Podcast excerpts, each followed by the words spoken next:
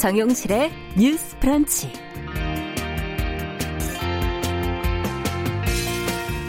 안녕하십니까. 아나운서 정용실입니다. 주말과 휴일 어떻게 보내셨습니까? 총선 사전투표, 뭐 종교계 행사 뭐 이런 거로 외출이 적잖이 있으셨을 텐데 예전과는 좀 다른 방식을 많이 경험하셨지요?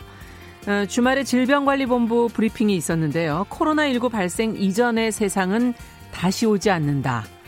자, 이 말을 많은 분들이 인상적으로 들으신 것 같습니다. 어떤 책을 인상적으로 읽고 나면 그 책을 읽기 전에 나로 다시 돌아갈 수 없게 된다는 이야기, 사람들이 종종 하게 되는데요. 새로운 것을 알게 되고 깨달았다는 그런 뜻으로 하는 말이죠. 지금의 감염병 사태가 그런 경험과 비슷하다고 볼 수도 있겠습니다. 이 두꺼운 책을 어렵게 읽고 난다면 감염병에 대한 인식, 뭐 대처 방식, 또 우리의 일상의 모습도 많이 달라지지 않을까 하는 생각이 드네요. 생활 방역이 일상이 될 코로나 이후의 세상을 차분히 준비하면서 이 두꺼운 책의 마지막 페이지를 다 함께 넘길 날이 어서 오게 되기를 기다려보겠습니다. 4월 13일 월요일 정용실의 뉴스 브런치 시작합니다.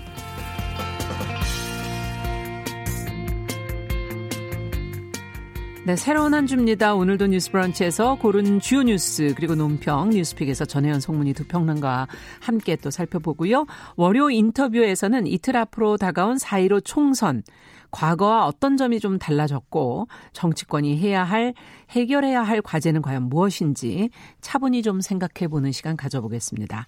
그리고 또 건강한 식탁에서는 이맘때가 아니면 먹을 수 없는 봄 채소죠. 두릅에 대해서 좋은 정보 준비해놓고 있습니다. 오늘도 1시간 함께해 주시고요. 생방송 영상과 뉴스픽 다시 보기는 유튜브, 그리고 전체 방송을 다시 들으실 때는 팟캐스트로 들으실 수 있습니다.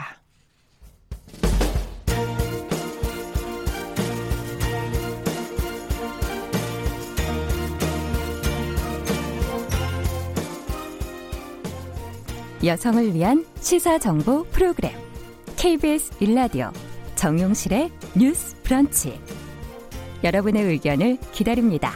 샵 9730으로 문자 보내주세요. 짧은 문자 50원, 긴 문자 100원이 부과됩니다. 네, 정용실의 뉴스 브런치는 항상 여러분들과 함께 프로그램을 만들어가고 있습니다. 문자 KBS 콩, 유튜브 라이브를 실시간으로 열고 있습니다. 계속 들어오셔서 의견 주시면 기다리고 있겠습니다. 최희철님, 이지형님, 조혜숙님, 최성훈님, 방산월님, 박진호님, 김종무님, 신원주님, 예, 계속 들어오셔서 제가 계속 밑에를 또 찾아야 되네요. 최성훈님, 예, 다 이렇게 들어와서 인사 주셨고요. 이지영님은 오프닝 멘트를 항상 기다리고 계시는군요. 예. 그리고 최희철님께서 코로나19 퇴치위에서 수고하는 관계자분들, 또 의료진들, 뭐 방역 봉사자분들 모두 감사드리고 코로나 종식을 기도한다라고, 또 대구광역시 경상북도 아자아자 이렇게 막 화이팅 이렇게 아침부터 적어주셨네요. 감사합니다. 그리고 유튜브로도 많은 분들이 들어오셨어요. 2020K 산속전원생활님, 오직님, 네잎크로버님. 지금 한 500명 가까이 들어오셨네요. 남강보식님 이렇게 들어오셔서 인사 주셨습니다. 감사합니다. 계속 의견 주시면 저희가 실시간으로 전해드리겠습니다. 자, 뉴스픽 시작해보죠. 오늘도 두 분 자리해 주셨습니다. 더공감 여성정치연구소 송문희 박사님. 네, 안녕하세요. 네, 전혜원 시사평론가. 네, 안녕하세요. 네, 두 분 건강해 보이시니까 다행이에요. 코로나19 얘기로 좀 시작을 해보죠. 코로나19로 지금 우리 국민의 입국을 제한한 나라들이 많았어요. 우리가 그동안 숫자도 계속 늘어났었고 좀 걱정스러운 부분도 있었었는데, 쿠웨이트가 근데 우리 기업인들의 입국을 이례적으로 이제 받아들였어요.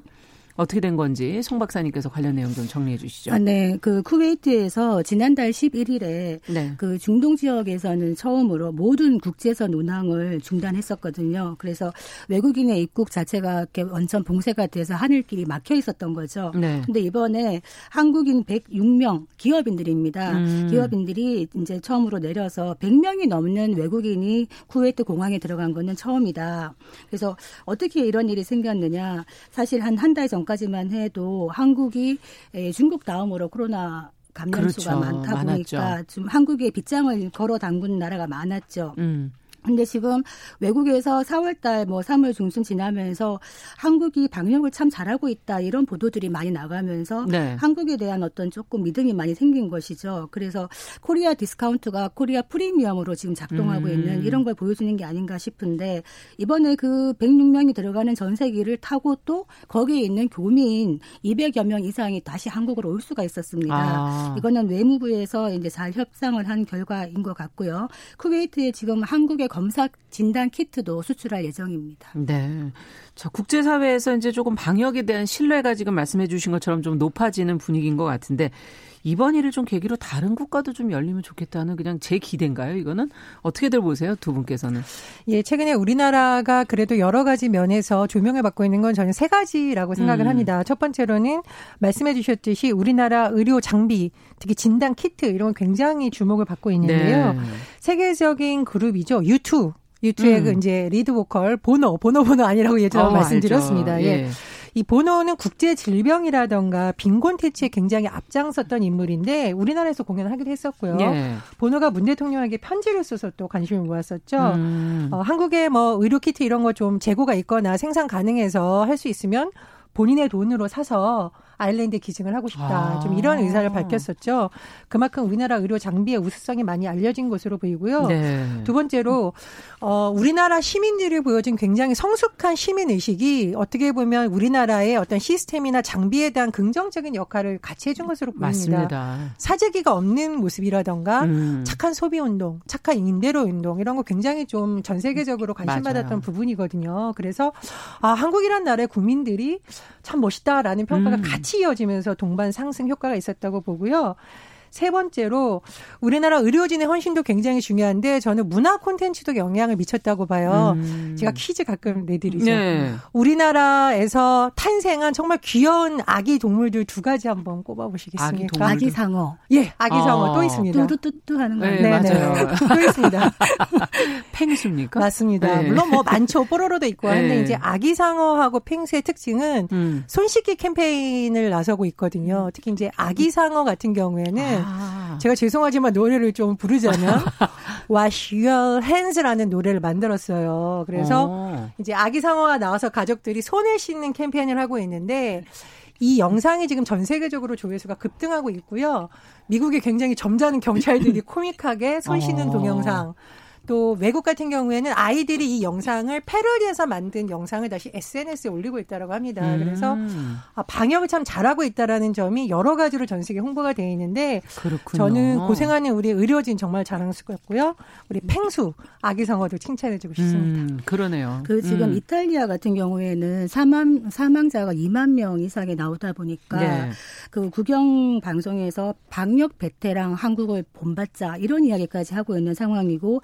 일본이 지금 감염에 만연기에 돌입했다 이런 얘기가 있거든요. 예. 확진자가 7천 명을 넘어서고 있고 이런 상황이기 때문에 일본이 지금 한국에 대해서 입국을 막고 있거든요. 근데 지금 아직까지 한국에 대해서 입국을 금지하거나 심사를 강화한 나라가 182개국에 달합니다. 네. 그래서 오늘 0시부터 한국도 90개국의 무비자 입국을 제한하고 있죠. 네. 여기 일본이나 베트남도 포함되고 있습니다. 네, 그렇군요. 자, 어쨌든 빨리 좀 마무리가 됐으면 좋겠다는 생각도 들고요. 자, 이제 지난 11일에 이제 4.15 총선 사전 투표가 실시가 됐는데 지금도 많은 분들이 의견을 주신 것이 JK님께서는 사전 투표 끝난 거냐? 끝났습니다. 4월 15일 이제 투표만 남아 있는 거 맞고요. 지금 못 가신 분들이 몇 분 사전 투표 못 가신 분들이 의견을 올려주셨어요. 지금 사전 투표율은 역대 최고를 지금 기록했다는 게 보도로 지금 계속 나오고 있고 수도권에서는 종로가 높았다. 그리고 지역별로는 또 추이가 나오고 있죠. 여야에서는 이거는 우리들한테 유리하다. 서로 지금 그런 해석들을 내놓고 있는데 어떻게 봐야 될지 전혜원 평론가께서 이번 사전투표에 관한 얘기를 좀 정리해 주시죠. 사전투표제가 전국 선거 단위에서 도입된 것은 2013년 지방선거인데요. 네.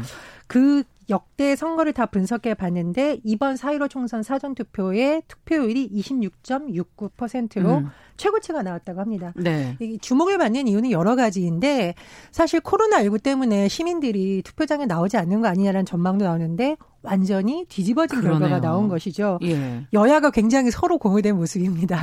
이 더불어민주당 같은 경우에는 나라다운 나라 열망하는 국민의 뜨거운 의지를 보여준다라고 하면서 정부에 대한 신뢰가 높은 것이냐는 그런 해석을 내고 있고, 미래통합당은 반대죠. 정권 심판론에 대한 열기가 뜨거웠기 때문에 네. 많은 국민들이 사전투표에 나왔다 이렇게 해석을 하고 있습니다.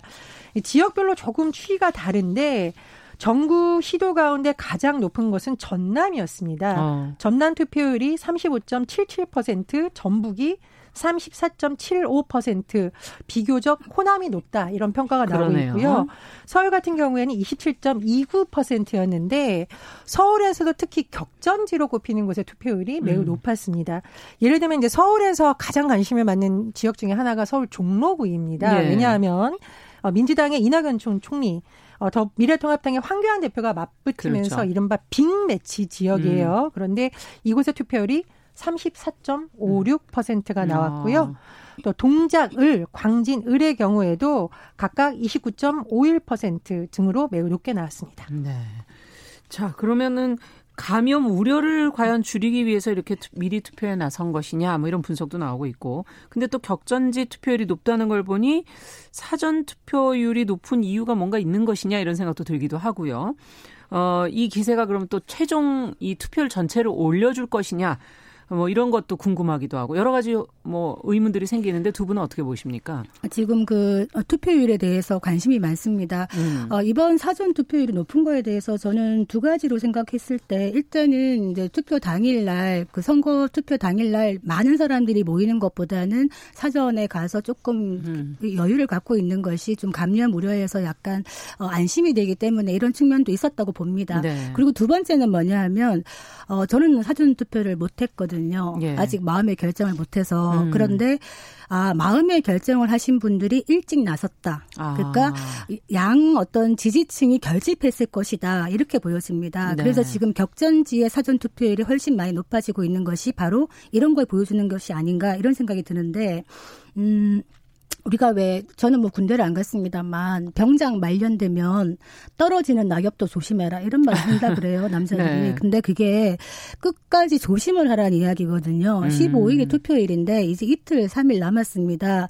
막판에 또 하루 전이라도 어떤 변수에 의해서 이 총선 판세가 흔들릴지 모르기 때문에 여야당 모두 지금 겉으로는 이거 우리에게 유리한 거야 이런 얘기를 하고 있지만 속으로는 굉장히 고민이 커지는 시기다 이렇게 보여집니다. 네. 어떻게 보세요?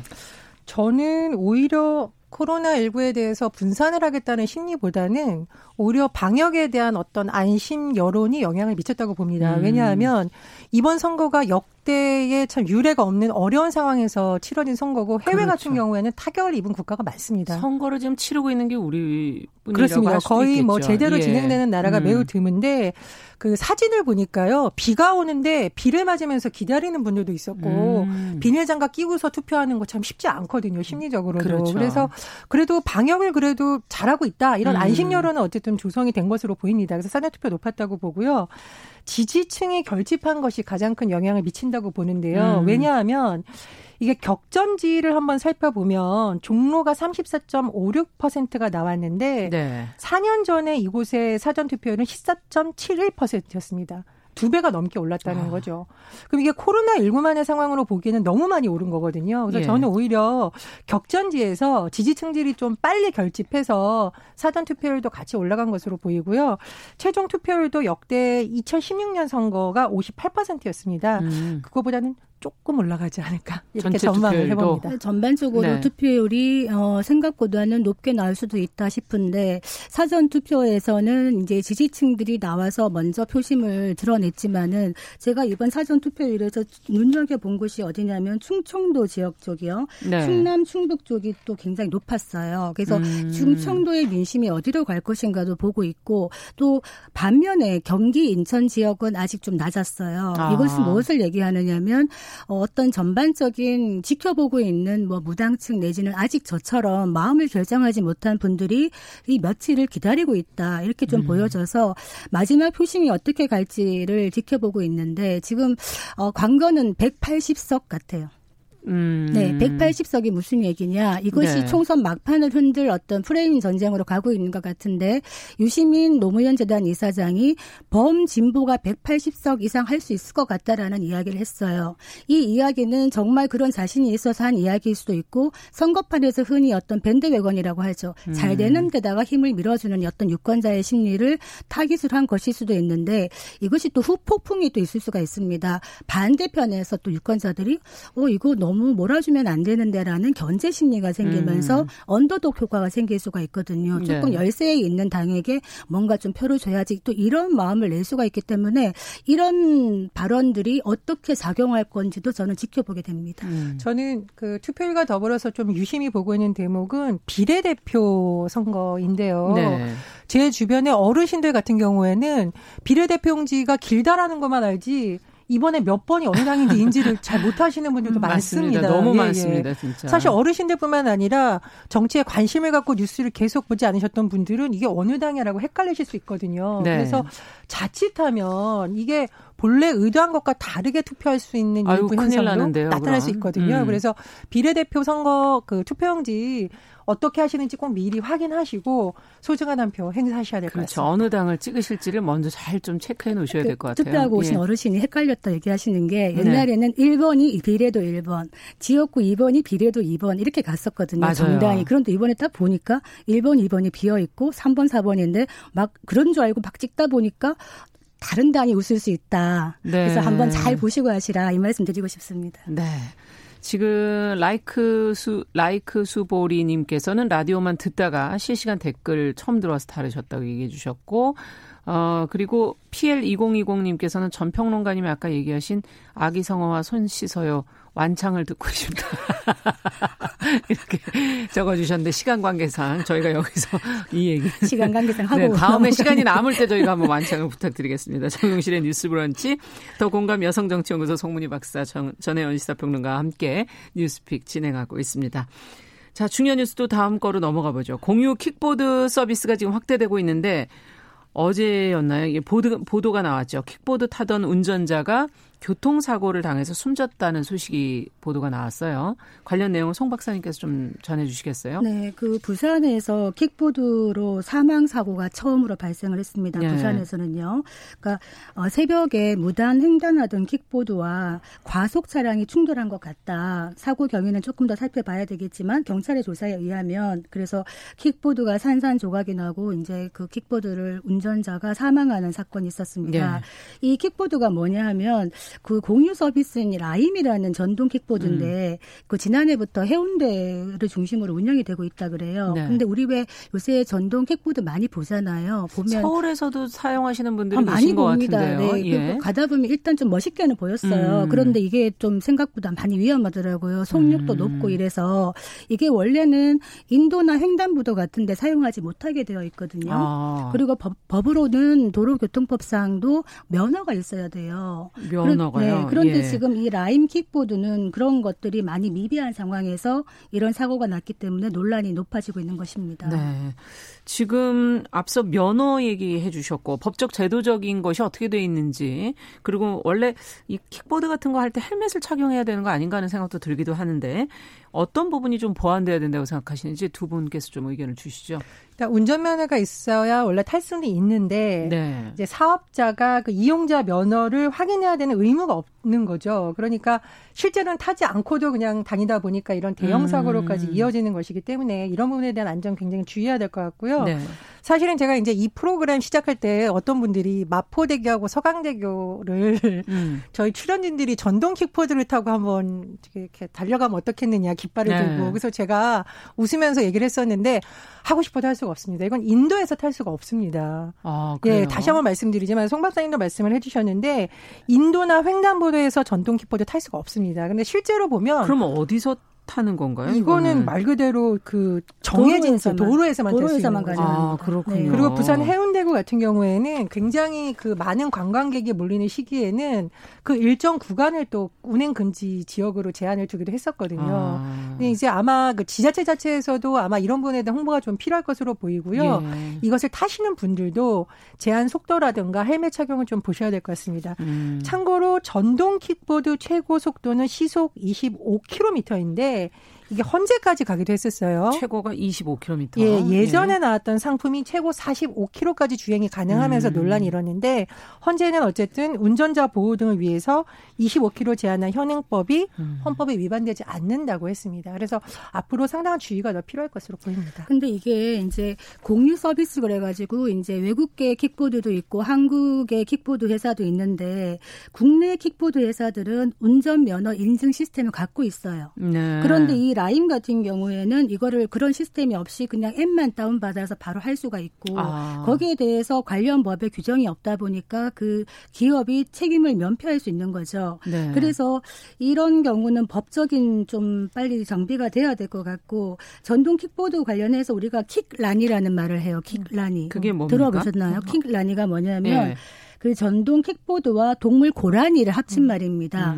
킥라니. 우리가 왜 운전하다 보면 운전사들이 많이 놀라는 게 고라니가 새벽에 튀어나와서 고라니를 피하려다가 운전자가 다치는 경우가 생각보다 많습니다. 이게 뭐냐. 고라니처럼 갑자기 킥보드가 불쑥 튀어나와가지고 어쩜 위험을. 사고 위험이 있다는 말씀이시군요. 그래서 이게 앞으로도 많은 사고를 일으킬 수 있기 때문에 이 부분에 대해서 좀 경각심이 필요한 것 같아요. 헬멧 같은 거 안 쓰면 지금은 범칙금 2만 원밖에 안 내게 되어 있거든요. 네. 이런 것도 좀 정비를 해야 될 것 같습니다. 제도적으로, 네. 법적으로 보완이 필요하네요. 예. 자, 다음 뉴스는 여성 126명과 성관계를 한 것을 몰래 촬영하고 또 1,400여 차례에 걸쳐서 여성의 치마 속을 촬영한 범죄자. 지금 징역 1년 6개월을 선고받았다고 하는데 이것 때문에 지금 설왕설래 얘기가 많네요. 전혜원 평론가께서 관련 내용 좀 정리를 해 주시죠. 예, 윤모 씨라는 말하자면 분인데 이게 분이라는 표현을 쓰기도 좀 그렇네요. 근데 윤모 씨가 2013년부터 지난해까지 앱을 통해서 여성들을 만났는데 무려 100명이 넘는 여성과 이런 장면을 몰래 찍었고요. 또 말씀해 주셨듯이 2015년부터 이 신발 속에다가 미니 캠코더를 숨기고 발등에 구멍을 내서 예, 여성들의 치마 속을 몰래 촬영한 혐의를 받아서 징역 1년 6개월. 예, 그냥 하신 게 아닌데요. 예. 그렇습니다. 근데 이제 이것이 적절하냐 아니냐에 대해서 논란이 많이 있는데요. 왜냐하면 어떤 분들은 징역에 나왔으니까 무겁다라고 하는 분들도 있고 어떤 분들은 1년 6개월이면 너무 작은 것 아니냐 그렇죠. 이렇게 하고 있는데 제 개인적인 의견으로는 작습니다. 왜냐하면 아마 이 촬영한 사진을 유포하지 않은 것과 정신과 치료를 받은 점 등이 고려됐다라고 하는데 사실 피해자의 입장에서는 엄청난 고통을 당한 것이죠. 당연하죠. 예. 그래서 이런 부분이 좀 많이 좀 가만히 돼야 될 것으로 보이고요. 제가 유사 사례를 좀 찾아봤는데요. 예.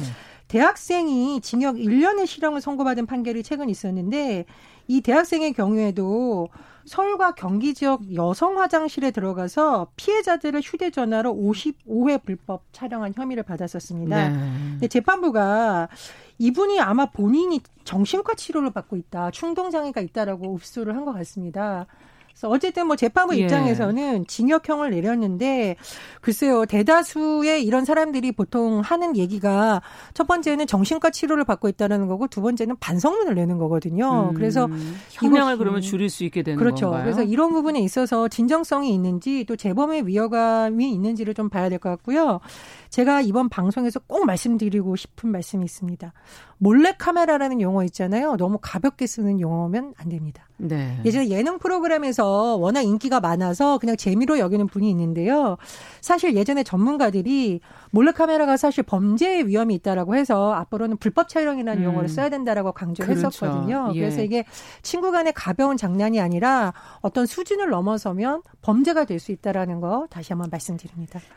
이거 저는 아주 사법부의 안이한 판결이다. 기본적으로 이런 행위에 대해서 범죄라는 인식 자체가 약한 것이 아닌가. 지금 피해자가 여성 126명입니다. 아니 그리고 각각의 피해자가 126명이에요. 그런데 이 징역 1년 6개월이 많다. 절대로 많다고 생각하지 않는 것이 나누기 126을 126을 해보면요. 피해자 한 명당 징역 5일입니다. 그래서 이 외국 같은 경우에는 피해자별로 재판을 하지 않습니까?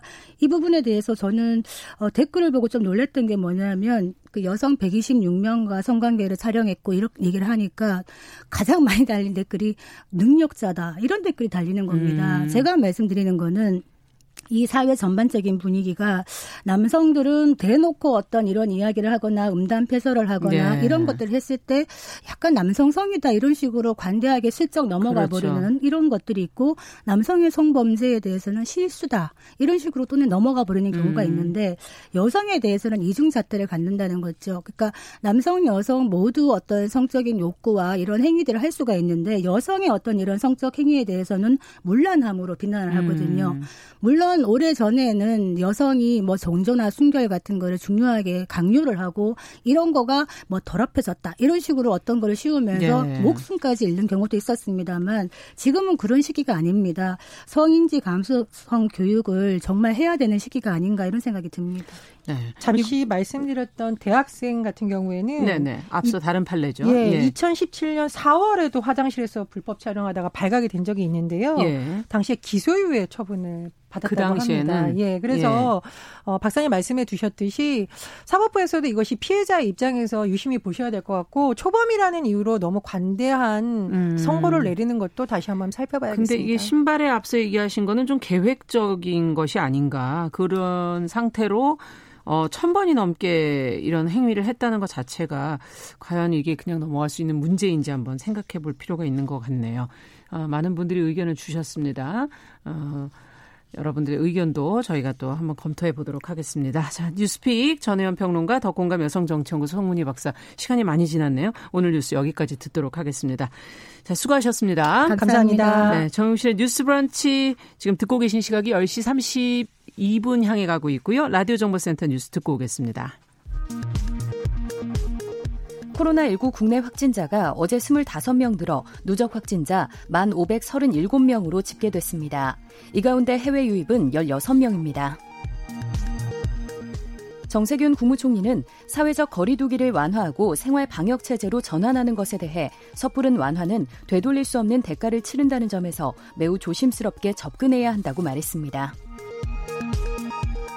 세계적으로 코로나19가 확산하는 가운데 이달 1일부터 10일까지 수출이 1년 전보다 18.6% 감소했습니다.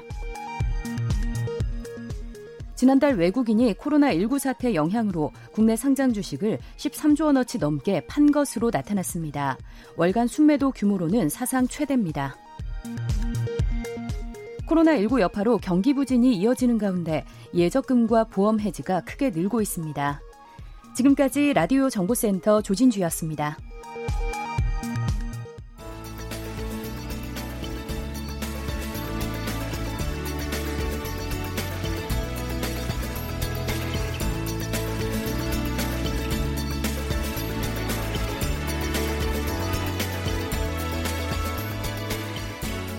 세상을 보는 따뜻한 시선.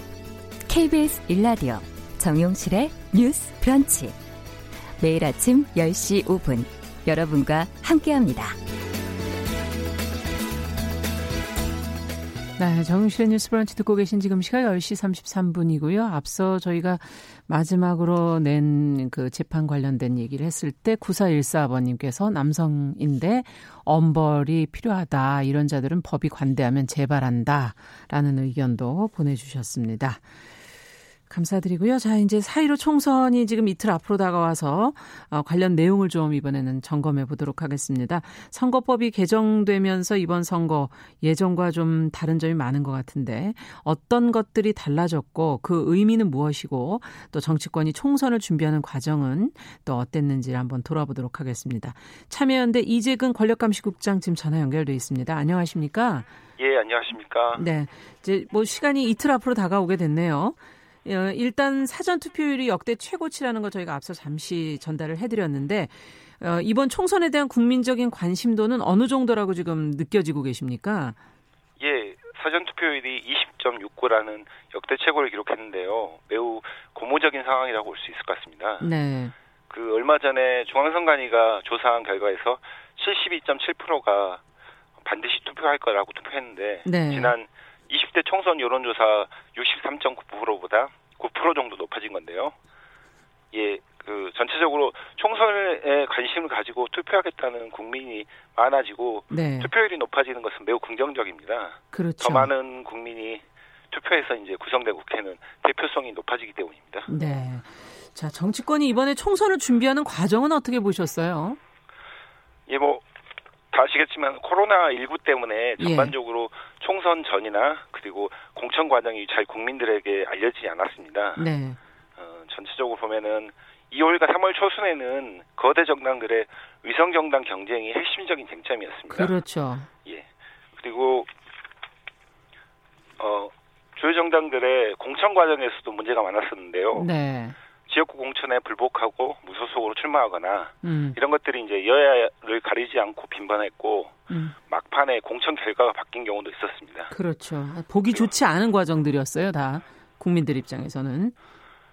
예, 그리고 이제 그 위성 정당의 공천 과정에서도 네. 큰 문제들이 있었는데 특히 이제 미래한국당 공천에서는 미래통합당 당대표가 공천 결과에 불만을 제기하니까 네. 공천 결과 확정 전에 당대표와 공천관리위원장이 바뀌고 명단이 새로 만들어졌습니다. 그렇죠. 예, 더불어시민당도 이제 마지막에 졸속으로 이렇게 당이 만들어지다 보니까 민주당 공천자들이 한꺼번에 이적하고 네. 또 추천이나 심사가 졸속으로 진행됐습니다. 네. 그래서 이번 총선 전체 과정을 보면은 어느 정도 궤도에 올랐다고 평가받았던 정당 민주주의가 네. 총선을 준비하는 과정에서 상당히 후퇴했다고 평가할 수 있을 것 같습니다. 네. 좋지 않게 평가를 해주셨는데 이제 아무래도 20대 국회에서 이제 선거법이 개정된 것도 한 영향이 아닌가 하는 그런 생각도 들기도 하는데요. 예. 선거법 개정 그 내용 중에 준연동형 비례대표제 이것이 어떤 취지와 의미가 조금 퇴색됐다는 그런 지적들이 나오고 있거든요. 가장 큰 원인은 어디 있다고 보십니까? 예, 준연동형 비례대표제는 한국 사회의 다양성을 반영하기 위해서 예, 거대 정당들이 지지율보다 더 많은 의석을 차지했던 선거제도를 바꿔서 비례대표 정당 지지율에 연동해서 비례대표를 분배하도록 그래서 다당제가 가능하도록 염두에 둔 선거제도 개혁이었습니다. 네. 근데 이제 문제는 이 거대 정당들이 위성 정당을 만들면서 이전 선거제도보다 오히려 거대 정당들이 차지하는 의석수가 늘어날 것으로 예상되고 있습니다. 네. 그 관련해서 위성 정당을 추진한 정당들, 그 거대 정당들의 책임이 크지만은 가장 큰 책임은 선거제 개혁을 취지를 퇴색시키는 위성 정당이 등록을 하려고 할 때 이 중앙선관위가 네. 이 등록을 받아줬지 않습니까? 그렇죠. 예. 여기에서 문제가 시작됐다고 봐야 할 것입니다. 네. 자, 그렇다면 참여연대가 이 양대 정당, 큰 정당의 위성정당 비례대표 후보 등록을 취소해달라 이런 헌법소원을 냈다고 저희가 들었는데 참여연대 입장은 어땠습니까? 예, 우선 위성정당은 우리가 이제 위성정당이라고 하고 정당의 형태를 띠고 있다고 보지만은 사실 모 정당, 그러니까 모 정당의 지시나 조정을 받는 일종의 위장계열사나 하부 조직이라고 봐야 할 것입니다. 예. 그래서 아까 말씀드렸듯이 위성정당들의 비례대표 공천을 모 정당이나 모 정당의 지도부가 사실상 좌지우지했습니다. 그렇죠. 근데 이제 이번에 공직선거법 47조가 바뀌면서 비례대표 공천 절차도 민주적 투표 절차를 거치도록 하는 조항이 생겼습니다. 이 조항을 지키지 않으면 쉽게 말해서 무효가 되는 건데요. 네네. 근데 이제 이게 제대로 지켜졌나요? 이번에 이 두 정당의 경우에는 선거인단이 공천관리위원회나 지도부가 추천한 후보와 후보 순위에 대해서 찬반 투표만 한 방식으로 진행했습니다. 예. 사실 이게 실질적인 측면에서 민주적 투표 절차라고 보기 어렵고 그래서 이 민주적 투표 절차를 거치지 않은 비례대표 명부에 대해서 중앙선관위가 수리를 거부했어야 하는데 이 수리를 받아줬습니다. 네. 예, 이렇게 할 경우에 이제 유권자들의 선거권과 그다음에 이제 표현의 자유가 침해되기 때문에 위헌 위법하다고 봤고 네. 저희는 이제 헌법재판소에 등록 처분을 취소해달라 이런 헌법소원을 내게 됐습니다. 그렇군요. 이게 끝나고도 문제가 되지 않을지 어떻게 될지 모르겠네요. 자, 근데 준연동형 이 비례대표제를 이 정당들이 사실은 악용한 게 문제가 되는 거 아니겠습니까? 예, 그렇습니다. 제도 자체의 처음 취지나 이런 것을 봤을 때는 다당제라든지 어떤 다양성을 잘 확보할 수 있게 되면 더 좋은 점도 있었을 텐데요. 이 민의를 반영하는 데는 혹시 한계를 가진 건 아닌가 하는 그런 생각도 들기도 하고 더 유리한 부분이 있는 겁니까? 예, 원래 이번에 위성정당이 출연하지 않았다면은 지역구 의석들을 많이 차지할 것으로 예상되는 정당들의 비례대표 당선자 수는 줄어들고 소수 정당의 의석이 늘어나도록 설계가 되어 있습니다. 네. 즉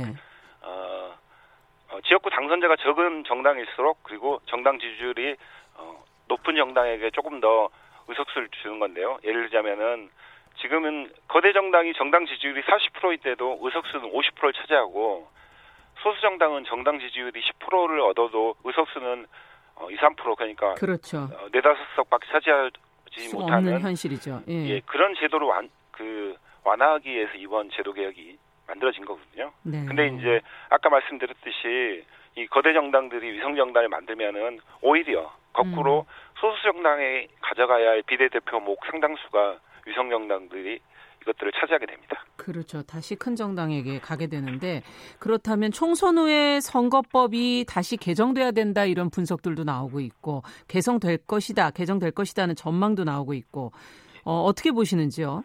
아, 이거는 당연히 선거법을 바꿔야 합니다. 이거는 지금의 위성 정당들은 정당 민주주의가 훼손되고 또 헌법에 위배되는 위헌적인 정당들이라고 보고 있기 때문에 예. 지금 현재 공직선거법으로 출연하고 이게 선거에 나서는 걸 막지는 못했지만은 반복돼서는 안 될 것입니다. 네. 그래서 오히려 이제 앞으로 정당 지지율로 의석을 배분하는 연동형 비례제를 확대하고 지금은 준연동형인데요. 네네. 그리고 비례대표 명부를 제출하지 않은 정당은 지역구 추천을 받아주지 않는 것을 규정하면은 이 문제를 조금 해결할 수 있을 거고 보완할 수 있을 것 같다. 예, 그다음에 이제 비례대표 추천 절차에 민주적 절차를 제대로 지키지 않는 경우에 명부를 무효하도록 분명하게 규정할 필요도 있을 것입니다. 네, 그렇군요. 자, 이제 앞서 사전투표율 저희가 26.69% 이번에 사상 최대로 높다라고 얘기를 해드렸는데 이번 선거부터 이제 만 18세 이상의 청소년들도 투표를 할 수 있게 됐거든요. 선거 연령이 낮아졌는데 이것이 어떤 의미가 있는 것인지 또 우리 정치 문화에는 어떤 변화를 가져올 거라고 예상을 하시는지요?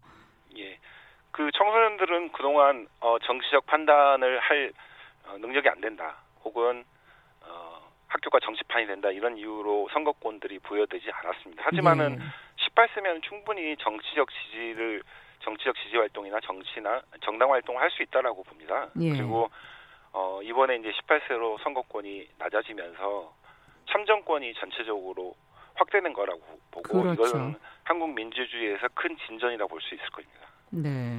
또 한편으로 이제 정당 입장에서도 그동안은 사실은 투표권이 없기 때문에 청소년이나 청년 공약들이 많지 않았었거든요. 예. 근데 오히려 이제 정당들이 청소년과 청년과 관련된 맞춤 정책을 낼 여지들이 더 커졌다고 볼 수 있을 것입니다. 네, 지금 뭐 청년층들의 요구가 얼만큼 정치에 반영될지 그것이 이번에 참 투표로 좀 많이 반영이 됐으면 좋겠는데 참여연대는 선거가 처음인 이 청소년 유권자들을 위해서 어서와 국회의원 선거는 처음이지라는 제목의 정보를 제공하고 있다고 그러는데 어떤 정보를 거기서 확인할 수 있는 건가요?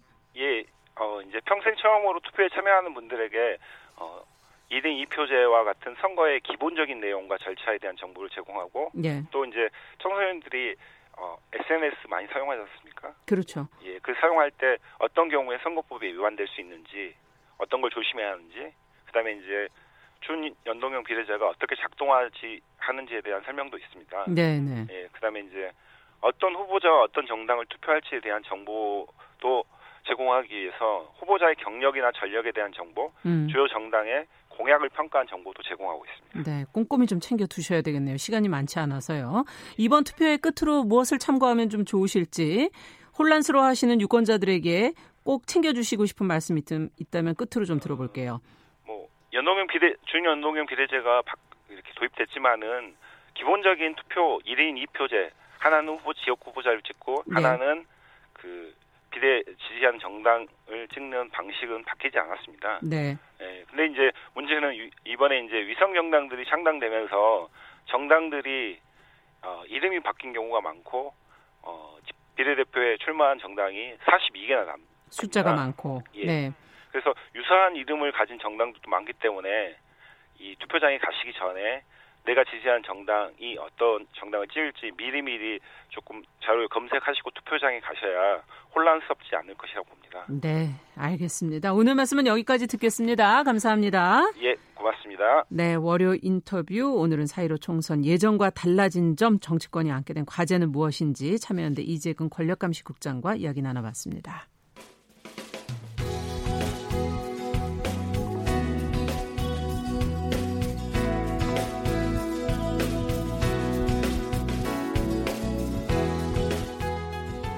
함께 가면 길이 됩니다. 여러분과 함께하는 정용실의 뉴스 브런치. 월요일부터 금요일까지 방송됩니다. 네, 정용실의 뉴스 브런치 듣고 계신 시각 10시 45분입니다. 항상 건강하게 맛있게 함께 먹고 사는 데 도움이 되는 이야기 전해드리는 시간입니다. 건강한 식탁 홍신의 요리연구가 자리해 주셨습니다. 어서 오십시오. 안녕하세요.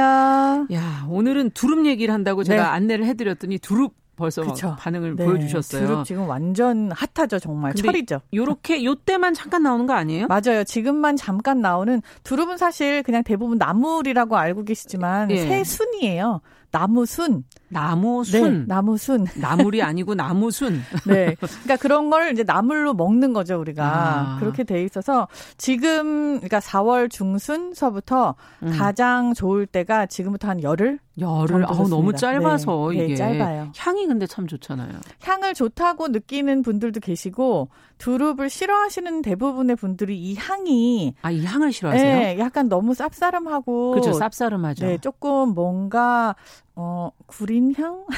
같은 게 난다고 생각을 하시더라고요. 네. 그건 어디서 나는 거지? 오래 냉장고에 넣어서는 거 아닌가? 이게 약간 이파리가 이제 시간이 지나면 좀 더 그렇지만 이렇게 약간 문질렀을 때 풋내가 너무 강하게 나는 거를 조금 구리구리하다고 생각을 하고 계신 분들도 계신 것 같아요. 그렇군요. 네. 근데 홍신혜 씨가 주말에 두릅 캐러 어디 가셨다는 네. 제보가 있던데. 제가 토요일에 다녀왔어요. 토요일에 강릉 갔어요. 아. 근데 약간 사람 또 많은 데 가셨던 거 아니에요? 아니에요. 완전 산 속에 가갖고. 고강도 사회적 거리두기. 네. 고강도 사회적 거리를 네, 뒀습니다. 네. 네. 근데 그 산 속에 있는 두릅이 이제 엄나무순 두릅하고 그리고 참두릅이라고 하는 게 있어요. 그러니까 두릅이 종류가 여러 가지가 있는데 네, 헷갈리시죠? 네, 지금 뭔 말인지 모르고 있어요. 네, 두릅 저희가 그냥 마트에서 대부분 사서 드시는 게 참두릅이라고 해서 참두릅. 그냥 약간 짜리몽땅하고 밑부분이 도톰하면서 네. 조금 더 단맛이 나요. 네. 근데 중간에 길이가 굉장히 길고 날씬한데 가시가 많은 것들이 있어요. 그것도 가끔 팔더라고요. 그렇죠. 그거는 약간 생긴 게 다른 두릅인가 이름이 한데 뭐예요? 이게 엄나무순이에요. 엄나무두릅이에요. 이거를 개두릅이라고도 해요. 아. 좀 다른 두릅이죠. 예. 근데 그리고 맛도 조금 달라요. 그리고 지금보다 시기가 조금 더 지나면 한 보름 정도 지나면은 약간 밑둥이 보라색인 두릅이 나와요. 예. 그것도 보셨잖아요. 예. 요건 땅두릅이라고 해요. 이건 실제로 이름을 모르고 다 두릅인 줄 알았구나. 그렇죠. 다 두릅은 예. 맞아요. 이제 새순으로 나오는 그 나무순을 다 두릅이라고 하니까 근데 요거 말고도 뭐 가시오가피라든지 이런 것들도 다 저희가 두릅으로 먹고 있는 거예요. 아. 여러 가지 두릅 종류가 있죠. 근데 저는 이번에 갔더니 이제 엄나무순이랑 그리고 이제 나무두릅이라고 하는 참두릅 그렇게 두 가지가 다 있더라고요. 그걸 캐갖고 오신 거예요? 그렇죠. 요게 이제 구분이 어떻게 되냐면 엄나무순이 훨씬 더 정말 가시나무예요. 저 무섭게 가시가 나와 있는 게 엄나무고 그리고 약간 나무두릅이라고 하면은 그냥 뭔가 마디 나무처럼 생긴 순둥순둥한 그런데 가시가 없질 않아요. 그래서 그걸로 딱 구분을 하고. 조심하셔야겠다. 그럼요. 예. 네, 요건 이제 나무 자르듯이 툭 자른 다음에 가위로 그, 네, 밑에서 예. 장갑을 끼고 톡톡 분질러서 요렇게 따야 돼요. 지금 김종문 씨께서 엄나무 삼계탕 예전에 그렇죠. 맞나요? 맞아요. 네, 그렇게 하면 약간 쌉싸름한 맛이 나서 굉장히 맛있어지죠. 네, 방선호 씨는 아주 쌉싸름한 향이 좋다고 얘기해 주셨고, 예, 어떤 분은 벌써 드실 분위기를 하셨어요. 0684번님, 네, 예전에 그 두릅 나물 살짝 삶아서 초장에 찍어 맥주랑 한 하루피로. 너무 좋은 안주죠. 아니 정말 두릅은 다 이렇게 초고추장에 찍어 드시잖아요. 아, 네. 그렇게 먹어야 근데 너무 익으면 또 이상하고. 그렇죠. 안 익어도 좀 이상하고 그게 적당히 탁 익어서 그 적당히의 메소드가 사실 있어요. 그러니까 이게 완전 정해져 있는 몇 분 몇 초가 아니라 두릅도 사이즈가 다르기 때문에 그거를 정해서 말씀을 드릴 순 없지만 물을 일단 팔팔 끓이고 소금을 넣어도 안 넣어도 다 상관이 없거든요. 근데 항상 넣었었는데. 물을 일단 팔팔 끓이고 그다음에 두릅을 넣으세요. 네. 넣어서 한 30초 정도면 충분한데 그걸 어떻게 아냐. 이게 밑둥 색깔이 변하기 전에 빼셔야 돼요. 밑둥 색깔이? 네. 들어가자마자 이파리들은 시퍼래져요. 그렇게 하고 밑둥이 약간 조금 더 시퍼렇게 변하는 순간이 있거든요. 그게 몇십 초가 안 돼요. 그다음에 더 중요한 게 뭐냐면은 찬물에다가 이거를 2, 3분은 무조건 담그셔야 돼요. 담궈야 돼요. 두릅도 새순이기 때문에 독이 있습니다. 대부분 그걸 모르세요. 두릅이 쌉싸름한 맛이고 뭐 이런 것만 중요하게 생각하시는데 이렇게 해서 생으로 혹은 너무 안 익거나 너무 많이 익은 거를 막 대량으로 섭취를 하면은 두릅도 새순이기 때문에 조금 속이 부대껴요. 그래서 이거를 물에다가 조금 담궜다가 드시면 물기를 짜서 그렇게 드시면은 그러면 데쳐서 물에다 좀 담궈놨다가 조금 한창 뒀다가 그렇죠. 네. 예. 이게 막 얼음물일 필요도 없어요. 그냥 물에다만 담그시면 돼요. 찬물에. 그렇군요. 그거는 안 해봤었네요. 예, 독을 좀 없도록 미리 물에 담궈두시라는 거 꼭 잊지 마시고요.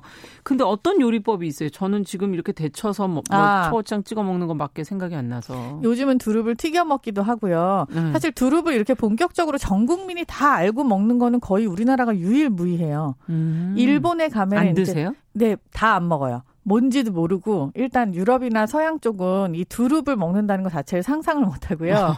그리고 중국이 요즘에 일부 조금 먹는다는 얘기가 있고 그리고 일본 같은 경우에는 이제 순을 완전히 따서 그걸 튀기거나 장아찌를 해먹는 기록은 있지만 막 되게 우리나라처럼 이렇게 다 먹는 건 아니에요. 근데 우리나라 사람들은 정말 요때가 되면 두릅을 먹잖아요. 그렇죠. 초고추장 찍어 먹는 거 이외에 제가 권하고 싶은 거는 튀김도 되게 좋지만 이걸 한번 슬쩍 삶은 다음에 그거를 우리가 흔히 말하는 불고기 양념이 있어요. 간장 양념. 그 간장 양념을 후라이팬에 미리 한번 쫙 끓여요. 살짝만. 거기다가 두릅을 슬쩍 볶듯이 착착착 해가지고 그걸 드시면은 굉장히 두릅에서 또 고기 맛이 납니다. 네. 이건 또 새로운 방법을 또 알려주시네. 안 해볼 수가 없네. 어떤 분이 맥주 얘기하셨잖아요. 거기는 이게 제 기억이네요. 네, 이거는 그냥 정말 두릅을. 간장 양념, 불고기 양념. 네, 정말 너무 맛있게. 고기가 없는데. 왜 갑자기 군침이 돌지? 고기 맛이 나요. 지금 1585번님께서 정업인데 두릅 작업 중이시래요. 지금 방송들 많이들 드시라고. 네, 정말 많이들 드시고. 지금 먹어야 됩니다. 두릅을 약간 장기적으로 더 드시고 싶으시면 지금 딴 거를 많이 사셔서 물에 이렇게 살짝 데치잖아요. 물기를 꽉 짠 다음에 요거를 소분해서 냉동을 하세요. 그런 다음에 나중에 뭐 밥에다가 얹으셔도 되고 볶으셔도 되고 튀기셔도 되고 그러면 1년 내내 드실 수 있어요. 이야, 그러면 거기다 고기도 약간 넣어도 되겠네요. 그럼요. 간장 양념 할 때 고기 조금 넣고 여유가 되면 고기도 넣으시고 생선도 넣으시죠. 여유가 되는 게 아니라 고기를 줄여서 어떻게 두릅으로 고기 맛을 내보려고 하는 건데 지금. 그러면 안 드셔도 돼요. 고기 맛이 납니다. 믿어보세요. 그냥 나요? 네, 알겠습니다.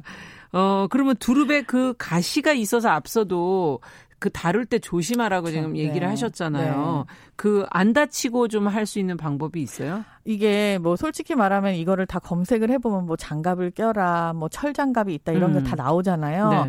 근데 그냥 찔립니다. 저도 매일 찔려요. 두릅 손질할 때마다 찔려요. 근데 이거를 가장 좋게 피할 수 있는 방법은 이렇게 말씀드리면 좀 그런데 솔직히 저희 이제 여자 입장에서 남편 시키면 제일 편하고요. 아, 본인이 안 하면? 그렇지 않으면 이제 우리가 해야 된다라고 하면 정말 그냥 조심을 하셔야 돼요. 가시는 찔릴 수밖에 없어요. 그리고 이게 너무 사방이 있기 때문에 철 장갑 같은 거 물론 효과가 있어요. 근데 두꺼운 장갑들. 미리 조금 그러니까 그 두릅을 딸 때 너무 나무뚱이를 많이 따지 않고 순 있는 쪽만 어떤 거는 맞아요. 나무가 붙어 있는 것들이 있어요. 네, 그게 조금 더 위험해요. 그래서 그리고 또 그 손으로 벗길 때 그 가시가 맨 위에 그 순이랑 같이 연결돼 있는 부분은 거의 없거든요. 그쪽을 손톱으로 이렇게 살짝 들어서 탁탁탁탁 이렇게 저는 손질을 해요. 껍질을 이렇게 살짝 벗겨내는. 살짝 들어서 그리고 그 몸통에 있는 가시 같은 경우에는 칼 등으로 밑으로 내리면서 벗겨가지고. 맞아요. 저는 칼을 항상 쓰는데. 그렇죠. 그렇게 해서 작업을 하시는 수밖에는 사실 없습니다. 다른 방법이 없다. 조심해야 되겠네요. 타인을 시켜라? 그 너무 비인간적인 것 같기도 하고. 죄송합니다. 네. 어쨌든, 네. 지금 3026번님께서 땅두릅은 달달, 나무두릅은 네. 쌉쌀. 네. 예, 오로지 아주 제철 음식, 본인 입맛이라고 얘기하시면서 정말 맛있다고. 그렇죠. 네, 저녁밥상에 올려야 될 것 같다고. 두릅 장아찌 얘기들을 많이 하시네? 두릅 장아찌 요즘 많이 하세요. 두릅이 상대적으로 조금 많이 요새 좀 재배가 되고 있고 구하기가 더 쉬워졌고 가격도 예전에 비해서는 떨어졌어요. 네. 저도 두릅을 장아찌를 당글샘으로 이렇게 많이 캐갖고 왔는데 네. 생각보다 조금 먹었더니 없더라고요. 근데 이게 양이 그러니까. 되게 중요한데 네. 두릅 장아찌는 원래는 이제 소금물에 잠깐 삭혔다가 그걸 다시 간장이나 고추장에 담그는 방법도 있고 예. 요즘 같은 경우에는요. 어떻게 하는 게 편리한가요? 두릅으로 피클 장아찌를 담그세요. 이게 식초, 설탕, 간장을 1:1로. 그럼 안 데치고 그냥 생으로? 그냥 두릅을 그쵸. 생으로 그냥 놔두시는데 놔두고. 잘 씻어서 손질을 해서 씻고 예. 그다음에 설탕, 간장, 식초를 1:1:1로 이거에다 통후추랑 마늘을 넣고 끓이세요. 끓이다가 이 물이 완전히 식기 전에 팔팔 끓고 그리고 불을 끈 다음에 네. 생 두릅을 그냥 담그시는 거예요. 이렇게 해서 식혀요. 그럼 한 2시간이면 식잖아요. 그때부터 그냥 드실 수 있어요. 바로. 바로? 네. 보통 재워서 며칠 두는데. 그렇죠. 이건 그냥 예. 피클 장아찌라고 보시면 돼요.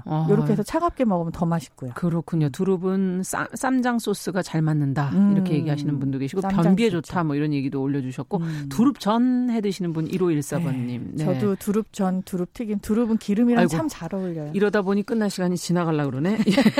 자, 건강한 식탁. 오늘 봄채소 두릅 얘기 홍신의 요리원과 함께 해봤습니다. 밥상에 좀 올려보시면 좋겠네요. 네, 감사합니다. 정용실의 뉴스 브런치 월요일 순서 이제 마무리하도록 하겠습니다. 저는 내일 또 10시 5분에 다양한 뉴스 이야기 들고 오겠습니다. 감사합니다.